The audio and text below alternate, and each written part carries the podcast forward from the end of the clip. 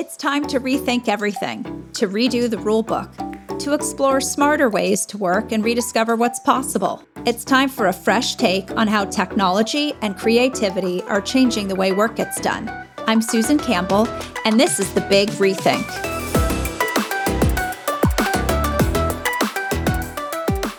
Today's episode is all about immersive technology reshaping the entertainment industry. Our guest, Cameron Uhlig, is the owner of Camagine Design, where he and his team combine interactive storytelling with technology to produce stunning visual experiences. Welcome, Cam. Hey, Susan. Thanks for having me on. Let's get right into it. There's so much to talk about today. You always have such great ideas to share. So, talk a little bit about your role and what your job entails. Well, I um, I've been doing this sort of interactive experience installations and things like that for about 20 years. Um, and you know, most of uh, the work that we do comes from word of mouth, or um, you know, somebody who is asking us to help produce an experience has seen one of our uh, installations, and not be might be a permanent installation, or it could be a trade show installation, or even a concert. Um, and so, you know, a, a, lot of a lot of what we do uh, is first understanding, um, you know, what is the story that needs to be told, and then we'll find out the right technology to help tell that story. That uh, is so cool. I, I, imagine that. I, I, I, imagine things are changing a little bit. I imagine you're rethinking a few things these days. But generally, yes. so you said uh, they come to you by word of mouth. They've seen one of your installations. But what does when a company comes to you, like generally, what are they asking for? Do they even know they want visual storytelling yet, or do you have to kind of coax them through that? Yeah, I, I, most of the time uh, they they've seen something. Uh, either it was one of our installations or somebody else's, and you know, by chance we have connected. Um, and so sometimes they have a very good idea about what they want to accomplish. Um, you know, there might be an agency involved or something like that, um, but they don't necessarily have the technical capability of pulling it off. Um, you know, a lot of our work does come through, you know, agencies, trade show houses, and um, you know, concert promoters and things like that. So sometimes, you know, there's multiple groups in the room when that discussion happens.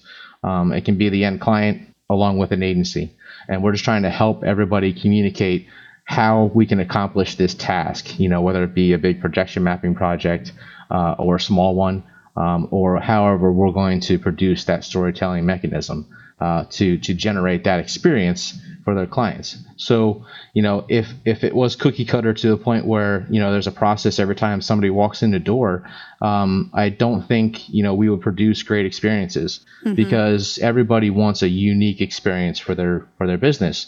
Uh, and I think that's where we excel. We we understand that not every single experience is going to be the same. We might use the same kind of technology and equipment to produce right. those things, um, but we want to hear what your ideas are. We want to hear how you want your clients to perceive that experience, and then we'll help you cultivate, you know, what that's going to be and how it's going to work. And it all goes down to even, you know, how is it going to install? You know, obviously we have a budget that we have to work in uh, within.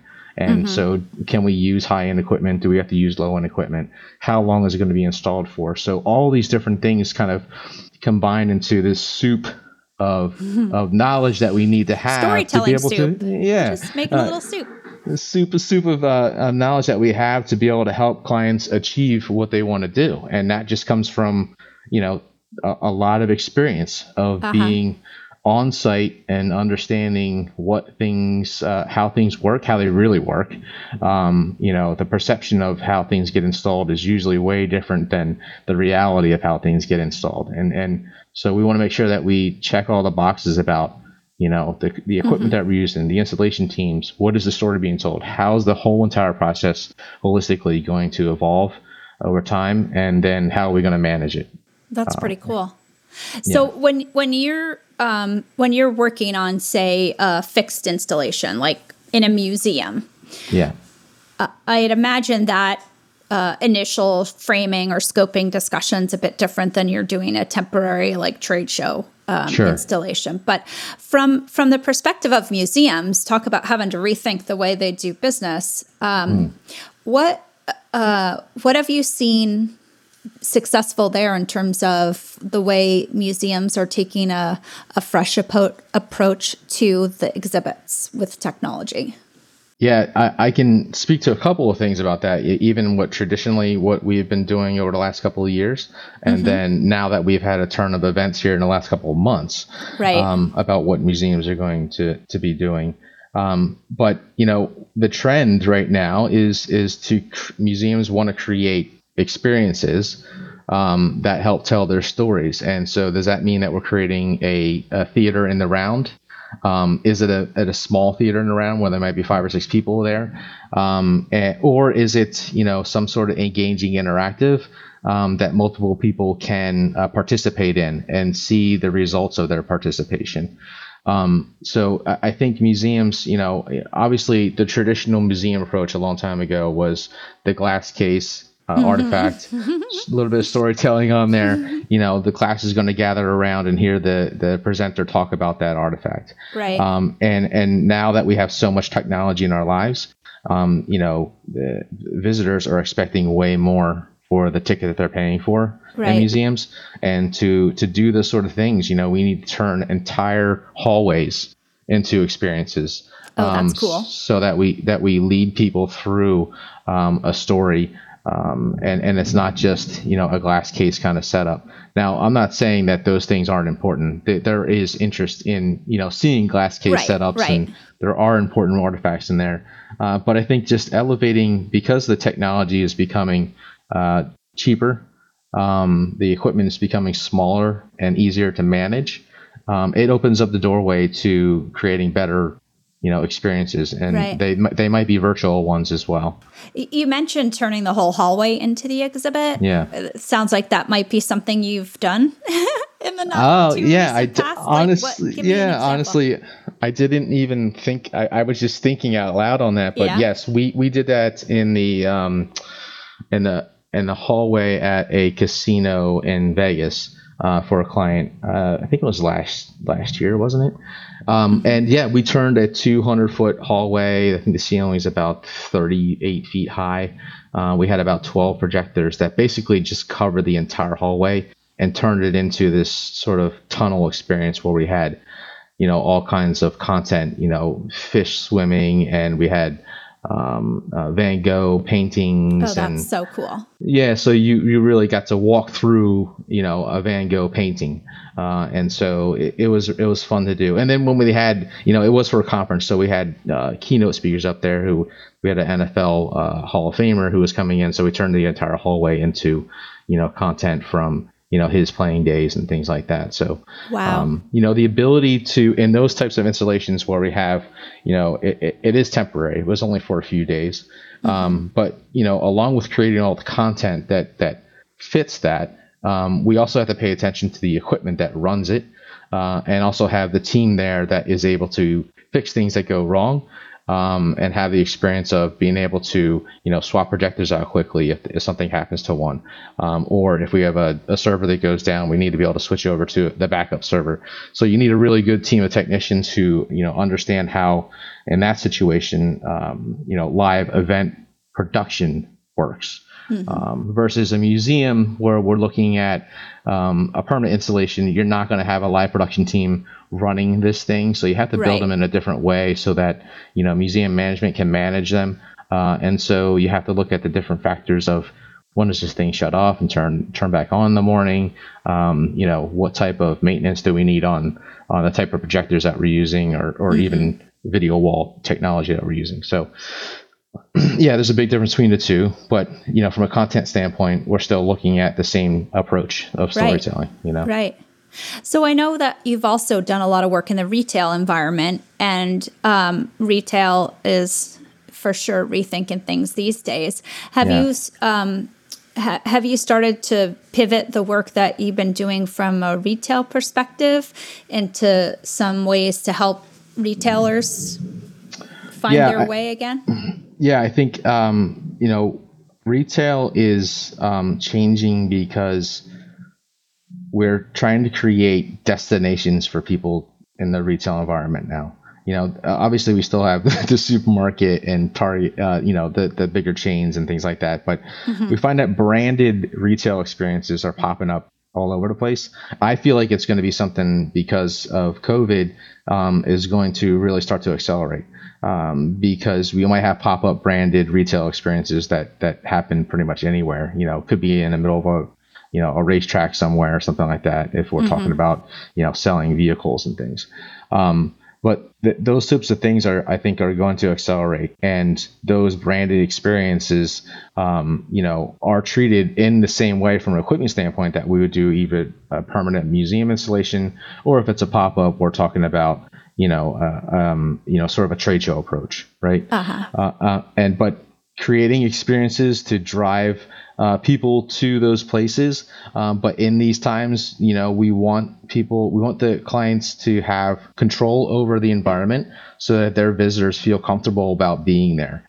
Um, and, and, so, you know, it's going to be interesting to see how those things kind of develop. Um, yeah. The approach to how to control an audience, you know, is it invite only? Um, and, but it doesn't necessarily take away from how we produce that virtual experience or that on-site experience um, and, and, you know using the same technology to produce those environments um, but yes I, I, feel like the retail industry is going to have to change mm-hmm. uh, to be able to drive um, you know the, the audiences back to right, their stores right. you know so so let's do a little experiment here so sure say um uh, let's we'll, we'll call me easygoing artist so i'm easygoing artist and I have a retail establishment and I'm pretty forward thinking. And I come to you and say, hey, I need to uh, get foot traffic up at my little boutique shop on uh, Main Street, anywhere USA. Um, what's like the your dream installation for somebody who you know a, a client that would just say i need help uh, i'm relying on your expertise what what would you want to do from uh, you know from a creative perspective, visual and technology perspective? I would love to hear their story 1st uh-huh. that's um that's def I mean we all have sort of grand ideas about these incredible installations. I I personally love the theater experience. And how do you introduce a theater experience into a retail situation? That doesn't necessarily mean we need everybody to walk into a room and sit down.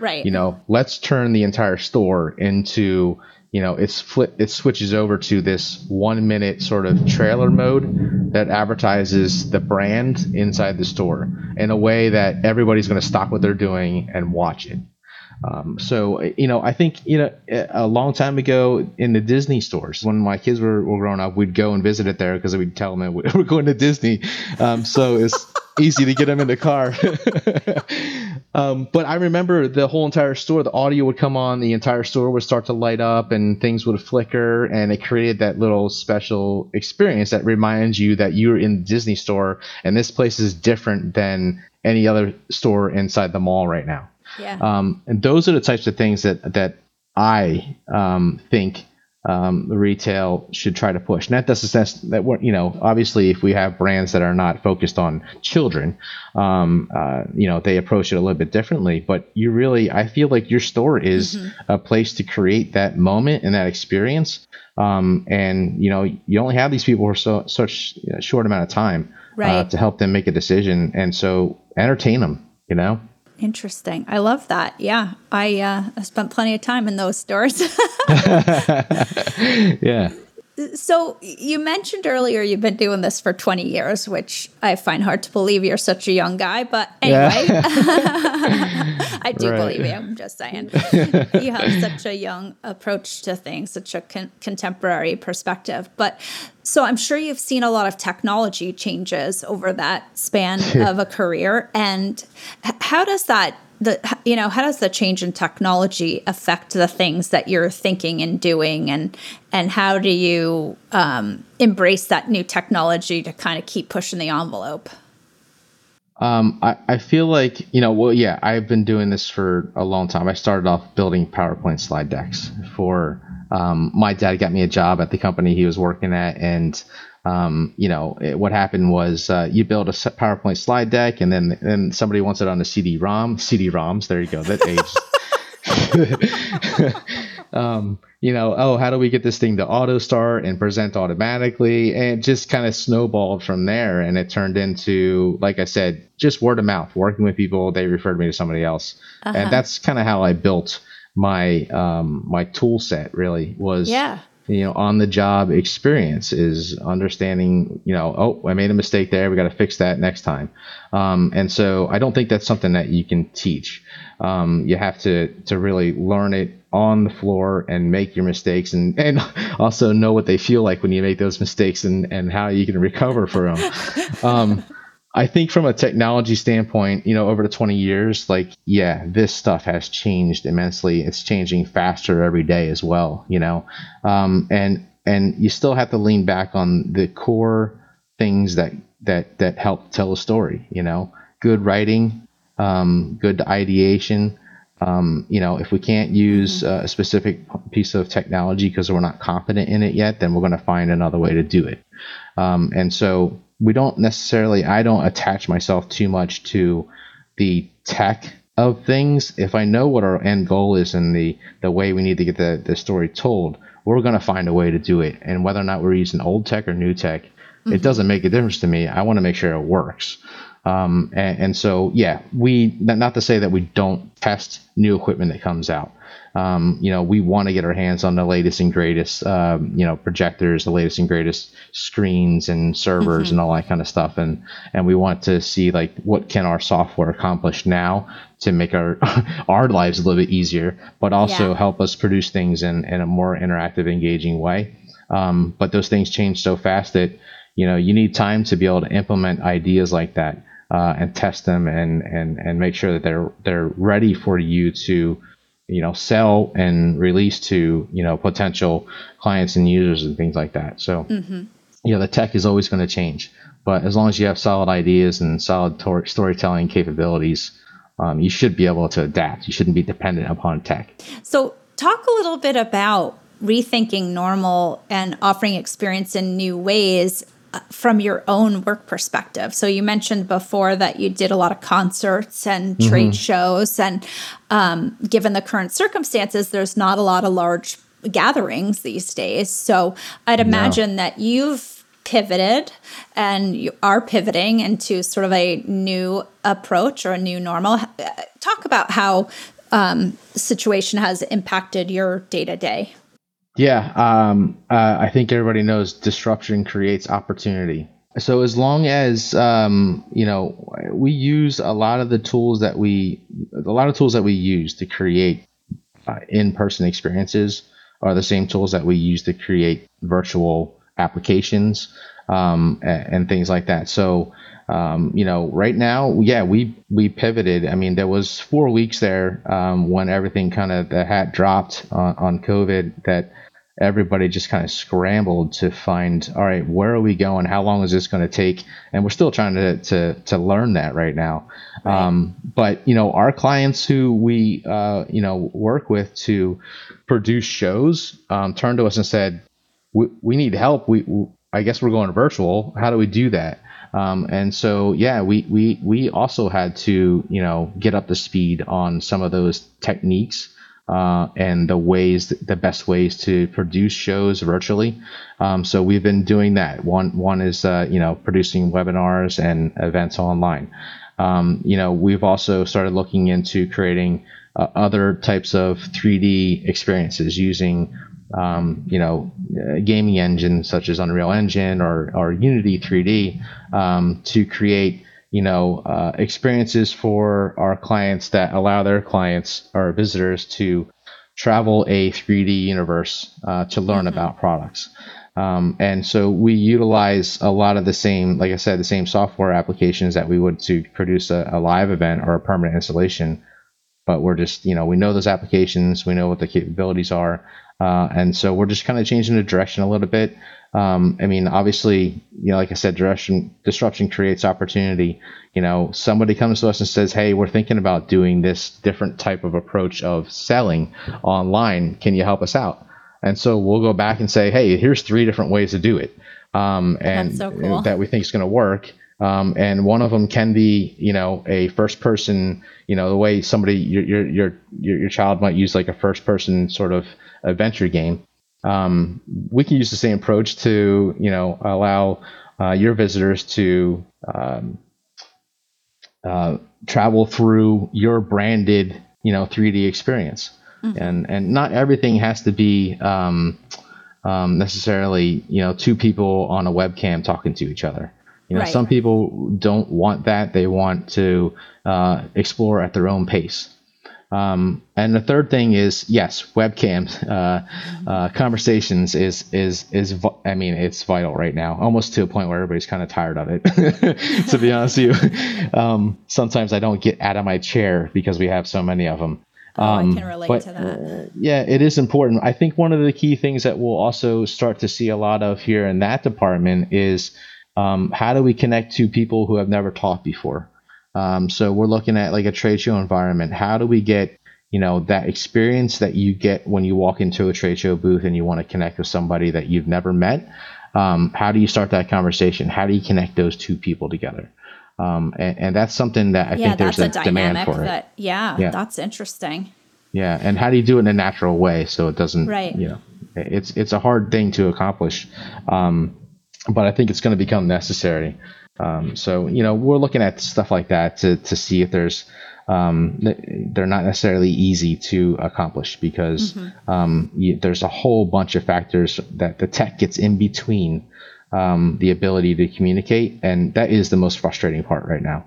Is that the technology in some circumstances is really getting in the way of just having us be able to talk to each other, um, and so it, it's it, it makes it difficult and frustrating. And and hopefully, you know, all the different people out there, the, the programmers out there are, are looking at solutions to help us um, to achieve better ways of, of connecting mm-hmm. uh, online. Because I don't, I don't think um, I, I, my feeling is it's going to be that way for a while.